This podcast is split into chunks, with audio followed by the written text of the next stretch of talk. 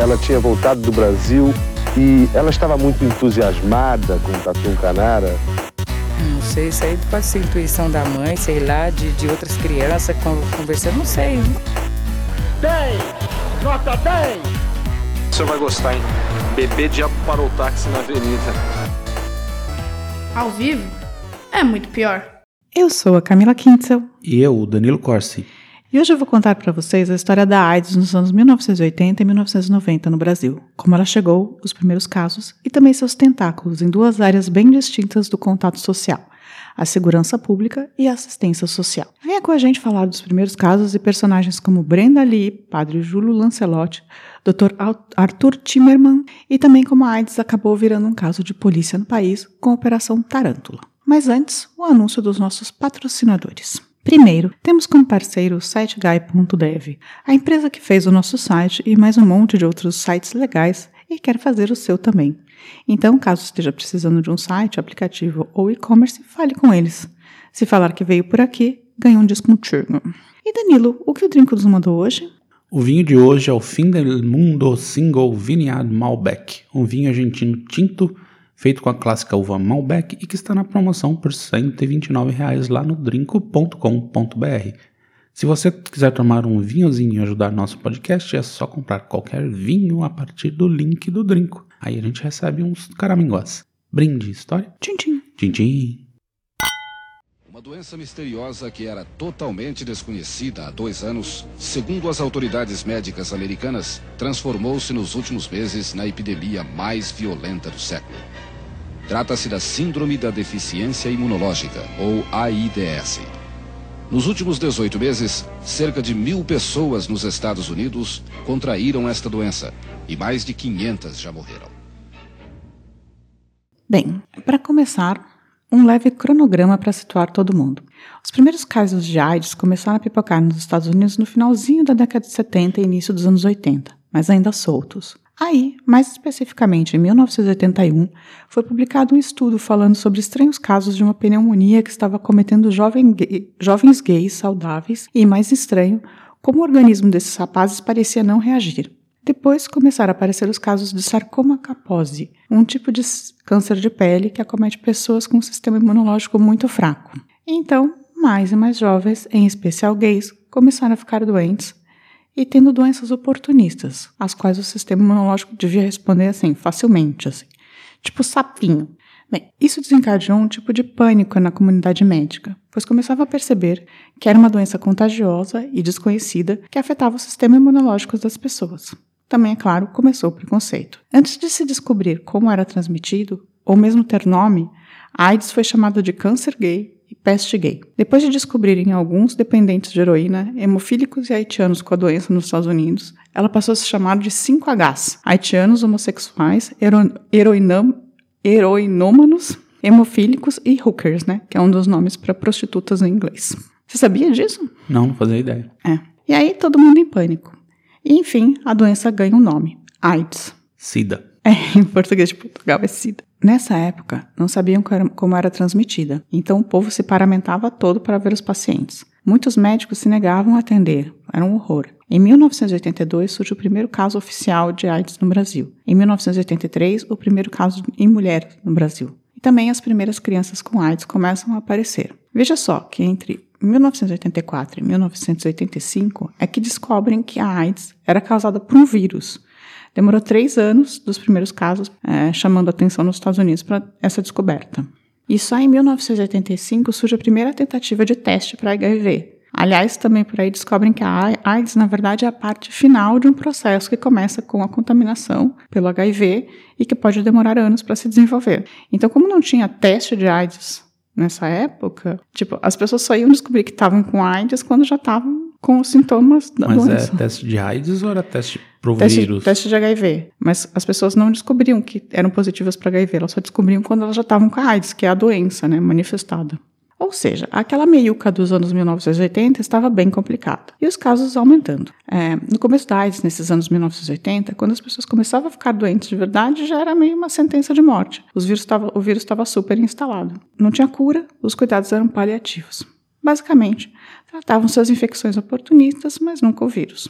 E como eram muitas infecções, o vírus quase sempre ganhava. Você lembra dessa época, Danilo? Sim, lembro. No livro Histórias da AIDS, o médico infectologista Arthur Timmerman e da jornalista Nayara Magalhães, ele conta que a infectologia efetivamente começou com o estudo da AIDS no Brasil. Foi quando todo mundo parou para tentar entender como impedir que essa doença que estava dizimando uma parte importante dos jovens. Ele, como jovem médico infectologista, meio entrou de cabeça nesse começo da epidemia. Começou a atender os pacientes em casa, muito já à beira da morte. Ele chega a contar no seu livro que foi chamado pela diretoria do Hospital de Clínicas para explicar a quantidade de certidões de óbito que estava assinando por semana, a maioria nas casas dos pacientes, já que pouco havia a ser feito assim. Aliás, eu recomendo a leitura desse livro. Basicamente, o Hospital de Clínicas achou que ele estava vendendo certidão de óbito, sabe? É, faz sentido. Mas não, era o começo da AIDS. E ele trabalhava no Hospital de Clínicas, né, no Emílio Ribas, que virou o foco principal do combate à AIDS no Brasil, o primeiro foco, assim. É, mas com o número de pessoas contaminadas aumentando a olhos vistos, alguns personagens famosos começaram a aparecer com AIDS. O primeiro talvez tenha sido o cartunista Enfio, que hemofílico pega AIDS numa transfusão e acaba por morrer em 1988. Então, com os números subindo rapidamente e o preconceito graçando, uma coisa absurda começou a acontecer. Esse era para ser, na verdade, o assunto principal desse episódio, mas eu não consegui informação suficiente para falar meia hora sobre o assunto. Era o que foi nomeado de Operação Tarântula. Com a subida dos casos da AIDS, em 1987, sob a prefeitura de Jânio Quadros, começou essa operação, que basicamente visava prender e bater em travestis para tirá-las das ruas. Bem típico do Jânio isso. Só na cidade de São Paulo foram presas mais de 300 travestis, muitas das quais desapareceram. Mas a operação fez história e foi se espalhando por outras cidades e estados, meio tomando conta do Brasil. Era um movimento de combate, meio de combate à AIDS por parte das autoridades, tirando profissionais do sexo, mas só os homossexuais, das ruas. As prostitutas continuavam com sua vida normal, pois naquele momento os travestis eram único, vistos como o único vetor. Olha o absurdo, assim. É, total. Mas tem muito desconhecimento aí também, né? Sim. Bem, com a segurança pública agindo dessa maneira, começaram a pipocar pelo país também grupos de extermínios, os chamados esquadrões de caça gay, e casos nada esporádicos de carros passando e atirando por pontos conhecidos por serem de transexuais e travestis começaram a aparecer. A coisa estava tão fora de controle que criaram um adesivo de carro que dizia: mate um Paulo Ricardo hoje e evite um Ney Mato Grosso amanhã. Primeiro que a comparação é absurda, mas que isso? Era um adesivo que as pessoas colocavam, colavam no carro e ficavam Não, circulando não pela sabia cidade. disso aí, não. Mas Então. Paulo Ricardo nunca virá razão nem Mato Grosso. É mesmo porque nessa. Assim, então, Paulo Ricardo nunca conseguirá ser um Ney Mato Grosso em termos de talento, né? No final Pois das é. contas.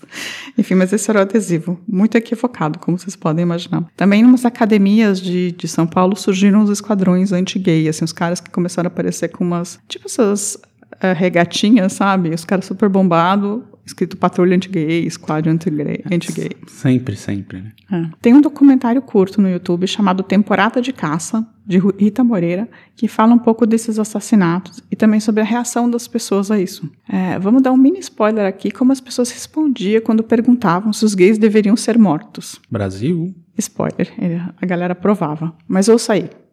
Ah, você tem ouvido falar em noticiários, jornais, TV, rádio sobre assassinato de homossexuais? Já, já sim. E o que, que você pensa disso?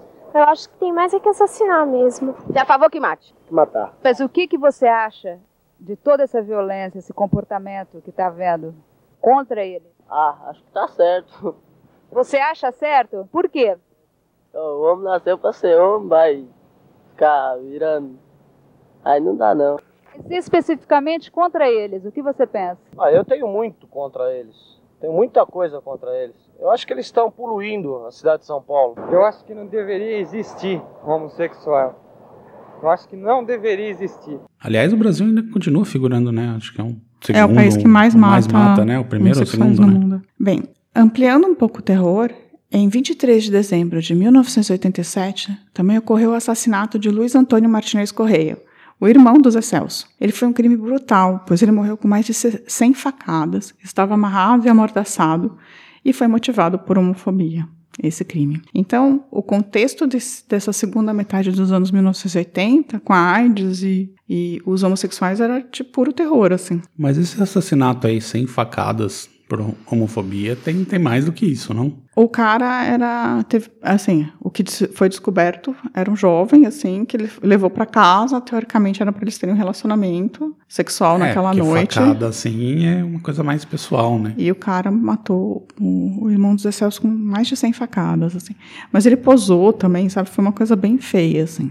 Com a morte das travestis em seus pontos causadas pelos grupos de caça gays, em especial no Horto, na Chácara Flora e na Avenida Indianópolis, e a escalada da violência motivada pela AIDS, surgiu uma nova personagem, Brenda Lee, uma transexual que tinha uma pensão no centro apelidada de Palácio das Princesas. Ela começa a acolher mais e mais meninas, porque, né, tava rolando uma caçada às travestis, assim. É, com o advento da AIDS, não havia quem recolhesse essas meninas é, que estavam contaminadas também, né, para tratamento quando elas saíam do hospital.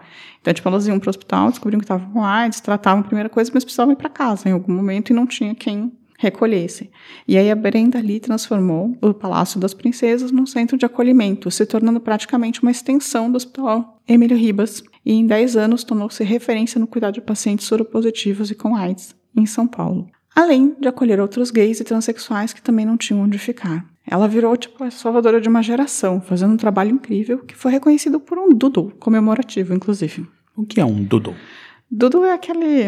Ah, é aquela ilustração que o Google. Eu sei que é um doodle, mas os nossos ouvintes podem não saber. O Doodle é aquela ilustração que o Google coloca na, na sua página de entrada, né? Onde tem a busca. Sempre tem um comemorativo. Teve um da Brenda Lee. Se escreverem Doodle Brenda Lee, vocês podem ver.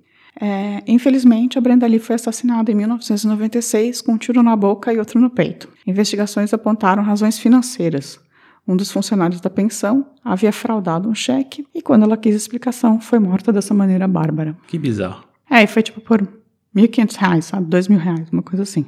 Sabe quem também apareceu para ajudar nessa época? Não faço ideia. Dr. Drauzio Varela. Olha, sempre ele. Falando com a população carcerária e evitando a disseminação da AIDS nas cadeias, com palestras, cursos, distribuição de camisinha e lá incentivando os usuários de drogas né, na cadeia a pararem de se injetar cocaína, prática que era comum, difundida na época. Teve também um, uma série em quadrinhos, né, que era distribuída no presídio, muito famosa. Eu não lembro da série em quadrinhos, mas no episódio do Plínio Marcos a gente conta sobre como o Plínio Marcos fez chamadas de áudio que eram spots para a cadeia, lembra? A gente até colocou Não, uns. sim, sim, mas tem, eu agora não vou lembrar o nome, mas era, ganhou prêmio internacional esses quadrinhos aí. Bem, segundo o Dr. Drauzio, o pico, né, que era a principal causa de contaminação na cadeia, além das relações homossexuais sem camisinha, claro, mas o pico era mais importante, assim, porque muita gente se picava. Ele só parou com a entrada da, do crack nas cadeias, que tomou conta de tudo. Mas as campanhas de conscientização visavam evitar que a AIDS, que durante um tempo era prevalente, com cerca de 20% da população carcerária, se espalhasse ainda mais para fora, por meio das visitas íntimas.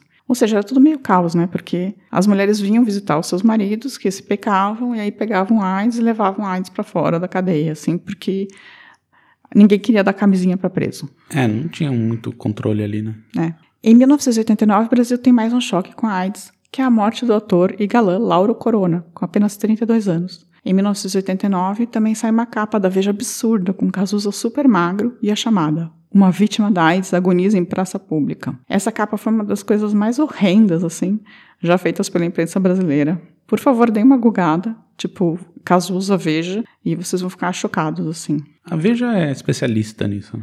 É, tipo, é de passar mal, assim, sabe? O Cazuza morreria um ano depois, assim, mas a, a capa é de um mau gosto, assim, é inacreditável, assim. Nessa época, outra pessoa que Bolsonaro odeia, o padre Júlio Lancelotti, também veio para frente no combate e ele abriu a Casa Vida. Basicamente, ele começou a acolher as crianças com AIDS entre seis meses e seis anos em uma casa que comprou com doações internacionais da Igreja Católica de Turim, na, na, na, no bairro da Água Rasa. Ele começou atendendo essas crianças que ou eram órfãs, né, pois os pais já haviam morrido da doença, ou tinham simplesmente sido abandonadas quando os pais descobriram, né, que elas eram crianças soropositivas. E a casa começou com 30 crianças, e aí voluntários tentando criar um, um ambiente de acolhimento para essas crianças que já tinham nascido praticamente condenadas, né, porque nesse momento era a AIDS era uma, era uma condenação, assim. Era um orfanato basicamente de cuidados paliativos, né? Uma coisa tristíssima. Mas que tentava, né? Nesse tempo que as crianças estivessem vivas, enquanto elas ainda pudessem se divertir, criar um ambiente acolhedor, assim. É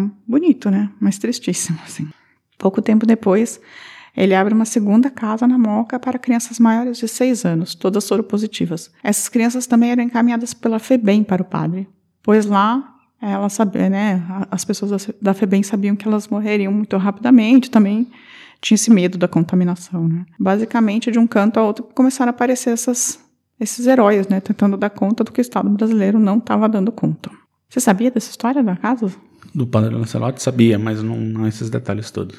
É. É, os anos 1980 e 1990 foram o terror da AIDS, matando mais figuras ilustres no Brasil, como Renato Russo, Thales Panchacon, as atrizes, as atrizes Cláudia Magro e Sandra Breia. Também morreu Betinho, o criador do programa Brasil Sem Fome. A história dos três irmãos, né, Enfio, Betinho e Francisco, é, Francisco Mário, todos hemofílicos e todos soropositivos, talvez valha a pena ser contada separadamente, assim. É, todos foram vítimas da AIDS pelas transfusões de sangue que precisaram se submeter nos anos 80. E todos tiveram vidas muito interessantes, né? Com um cartunista do Pasquim, um sociólogo engajado no combate à fome e um grande instrumentista. Também morreu nessa época um episódio que a gente terá no que vem, que é o Caio Fernando Abreu. O que precisa ser dito é que era muito difícil sobreviver à AIDS quando não existiam medicamentos. Em 1996, no entanto, surgiu o coquetel. E desde então as perspectivas de quem é HIV positivo são excelentes, assim. Quando descoberta rapidamente, há uma grande chance da pessoa nunca desenvolver a doença e ter o, o vírus tão sob controle que se torna indetectável. No entanto, o Brasil parou de fazer campanhas e mesmo com o bom prognóstico, não é bom se contaminar, né? Os números têm subido, em especial na faixa etária entre 13 e 19 anos, o que é uma tristeza, né? 13 e 19 anos. Hoje o número de mulheres e homens contaminados é mais ou menos o mesmo, né, 50%, e a prevalência de contágio é por contato sexual, já que o consumo de drogas injetáveis não é mais tão comum quanto foi na década de 80, justamente por conta do crack. Ah, vale também falar uma vez bem do José, do José Serra, né, aqui, que ele era ministro da Saúde do Fernando Henrique Cardoso e fez com que o Brasil entrasse na briga pela quebra de patentes dos medicamentos do coquetel. E isso permite que o SUS distribua gratuitamente medicamentos de controle, além de medicações PrEP e PEP, né, que são as para você tomar antes de ter uma relação e depois, caso você tenha tido uma relação, para evitar o contágio. E continuamos esperando a vacina, né? Enquanto ela não vem. Essa acho que é um grande feito do, do Serra na vida, né? Sim, a gente tem que admitir que o Serra fez alguma coisa boa pelo Brasil, assim que foi. Isso foi importantíssimo. Essa é a história do, dos genéricos, né? Sim. E essa foi a curtíssima história da AIDS no Brasil.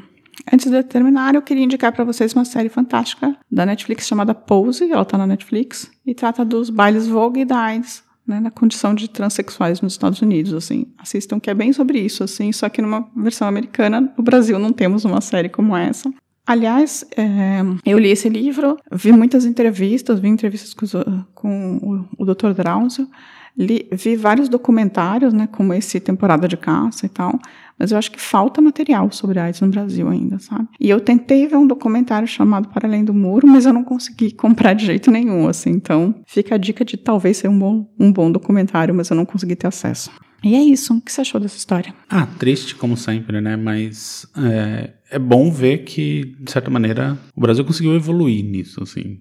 Agora, obviamente, né? Esse desgoverno aí tá regredindo, mas da, do surgimento. Eu lembro do clima, de, do clima de pânico que era a AIDS na década de 80, assim. A gente tendo muitas aulas falando sobre isso na escola. E dá pra ver, assim, né? Hoje em dia, assim, coquetel, as pessoas têm uma vida normal, é, né? Eu acho que o mais chocante da, dos anos 80, assim, foi foi isso, assim, é, tipo, é, além das pessoas estarem morrendo, né, como, como moscas, né, porque morreu muita gente, assim, é, essa coisa da, da Operação Tarântula é uma coisa chocante demais, assim. Ah, é a oficialização do Estado, mas isso nunca mudou, eu não acho que mudou, o Brasil continua matando muito, assim. Não, continua, mas isso foi, tipo, uma operação, né, de é, caça a travestis. Sim, do Jânio Quadros, Do né? Jânio Quadros que se espalhou.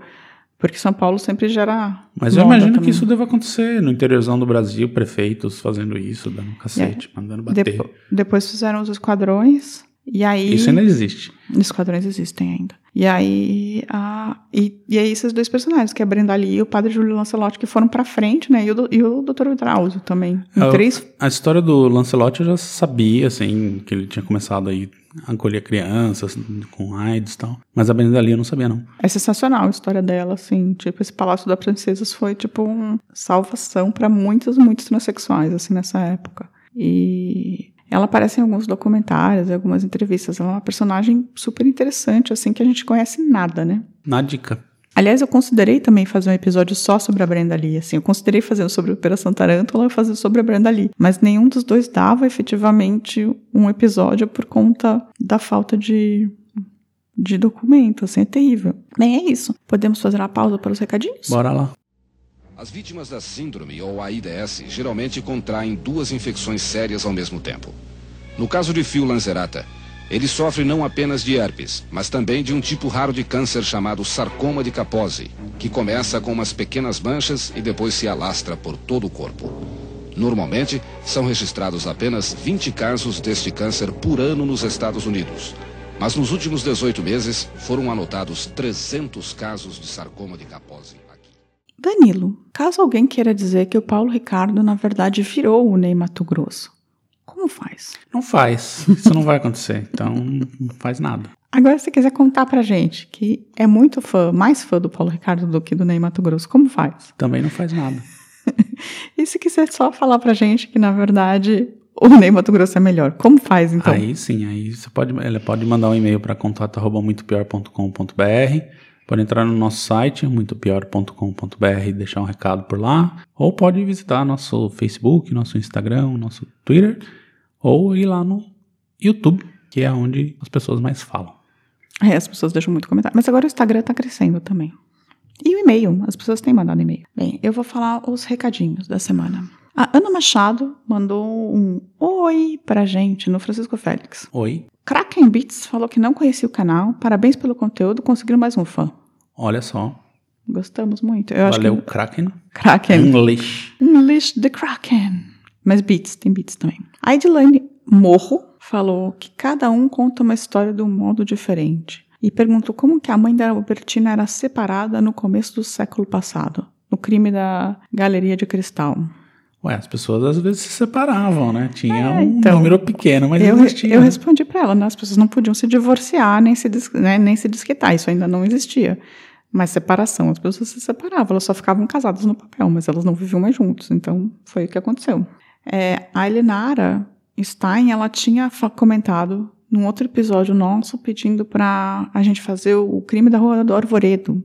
E aí eu falei que existia o açougue de carne humana, que é o mesmo crime, que é o... E aí ela foi ouvir e gostou. Ela falou que vai começar a ouvir as histórias mais antigas do podcast agora. Bom, bom, bom. A gente. Ah, uma pergunta. A gente vai tirar férias. Vocês querem que a gente poste algumas histórias mais antigas no, no intervalo das nossas Repostar, férias? né? Fazer uns reposts? Enfim. Eu quero também mandar um abraço pro José Roberto e pra Bruna, a Bruna do Giancarlo.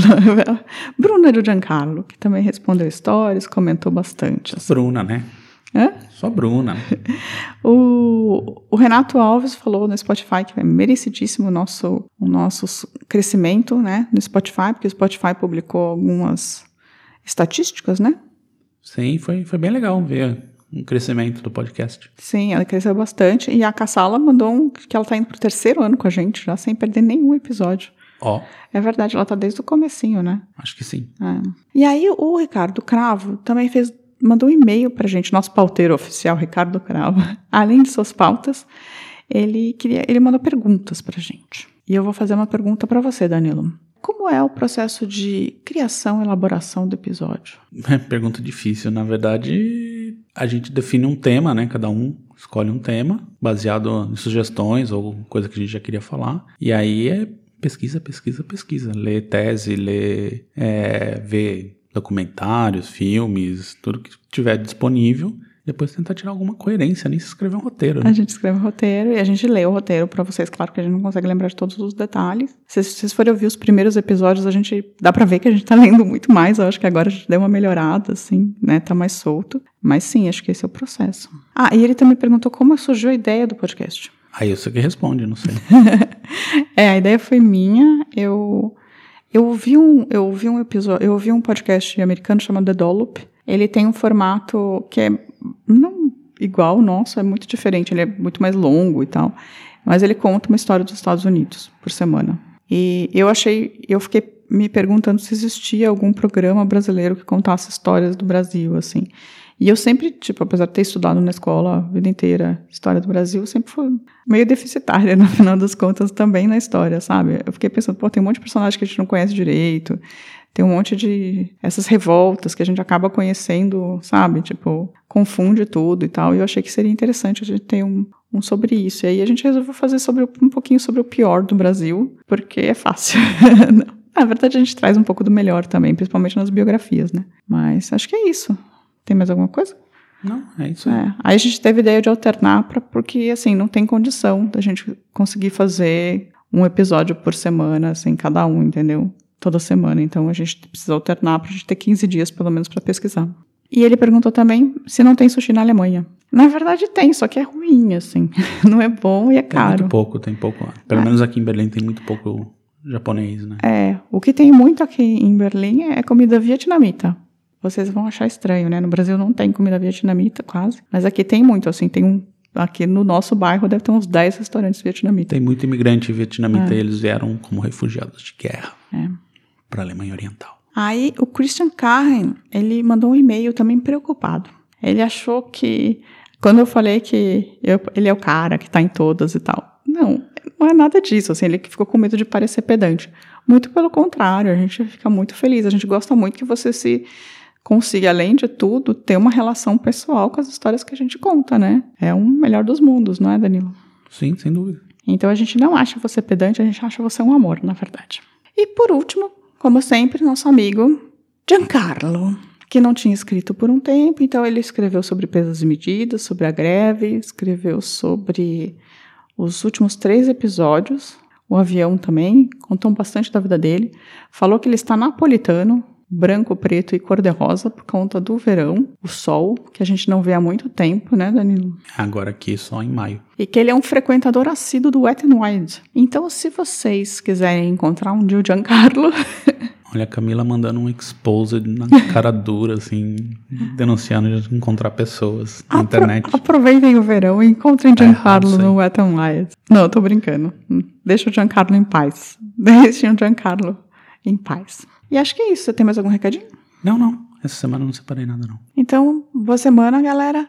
Lembrando que semana que vem é o último episódio nesse nosso ano. Da temporada. A gente vai tirar um mês de férias e voltamos pela metade de janeiro. Exatamente. Se vocês tiverem algum episódio que vocês gostem mais e queiram que a gente reposte durante as semanas que a gente tá, vocês podem pedir pra gente. Falar, ah, eu gosto muito desse, coloca de novo lá pra lembrar. Pode, a caçala que sabe todos, diga qual é o seu favorito, tá bom? Boa semana, gente. Tchau, tchau.